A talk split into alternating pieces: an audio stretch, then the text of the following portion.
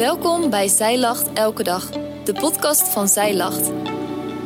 Mijn naam is Femke. Dit is de overdenking van 6 november, geschreven door schrijfster Marijke Gootjes Verhoeven. Het Bijbelboek Rut leest als een roman met een goed einde. Ze leefde nog lang en gelukkig. Maar zo is het niet bedoeld. Er zijn veel diepe en geestelijke lagen die je als het goed is deze week steeds meer bent gaan ontdekken. Diepere lagen waardoor ook wij lang en gelukkig kunnen leven. Boas kende God goed. En hangt ons geluk ook niet af van het kennen van God? Dus vandaag de vraag: wat kunnen wij van Boas leren? Het volledige Bijbelgedeelte voor vandaag is Rut 4, vers 1 tot 17. Boas koos ervoor om het recht op een losser onder de aandacht te brengen van het familielid dat daar als eerste voor in de aanmerking kwam. Je leest hier meer over in Leviticus 25, vers 23 tot 34, vers 47 tot 55 en Deuteronomium 25, vers 5 tot 10. Het betreffende familielid kon het zich niet veroorloven om als losser op te treden en droeg de verantwoordelijkheid over aan Boas. Daardoor zorgde Boas ervoor dat de naam van Machlon na zijn dood bleef voortleven op zijn land, dat op deze manier in familiebezit bleef en door middel van nageslacht. Al eerder zagen we in het Bijbelboek Rut een aantal eigenschappen van Boas. Boas was vriendelijk en verspreidde zegen.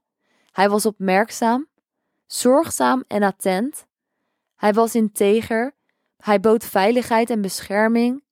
Hij had inzicht en hechtte waarde aan toewijding.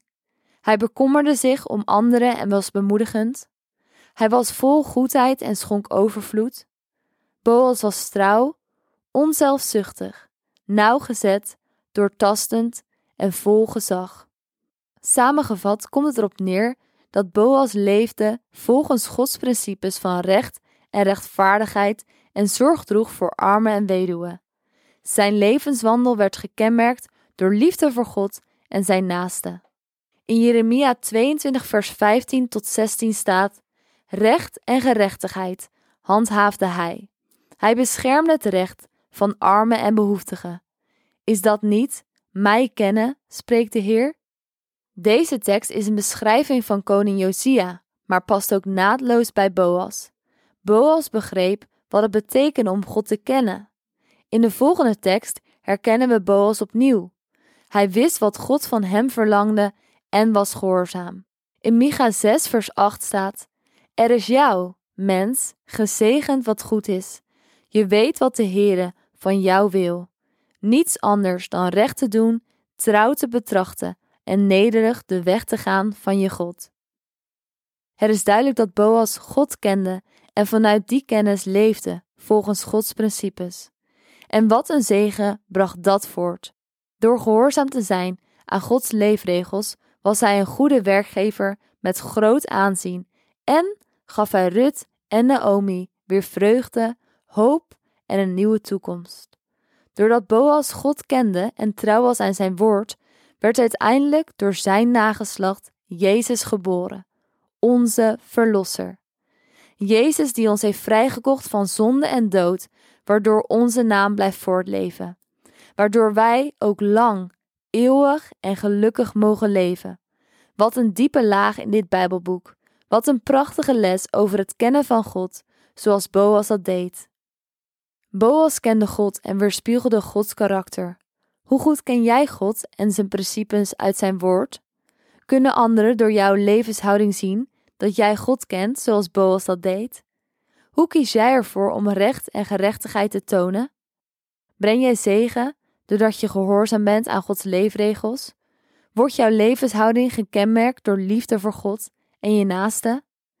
In Romeinen 8, vers 29 staat dat wij ertoe bestemd zijn om het evenbeeld te worden van Gods zoon.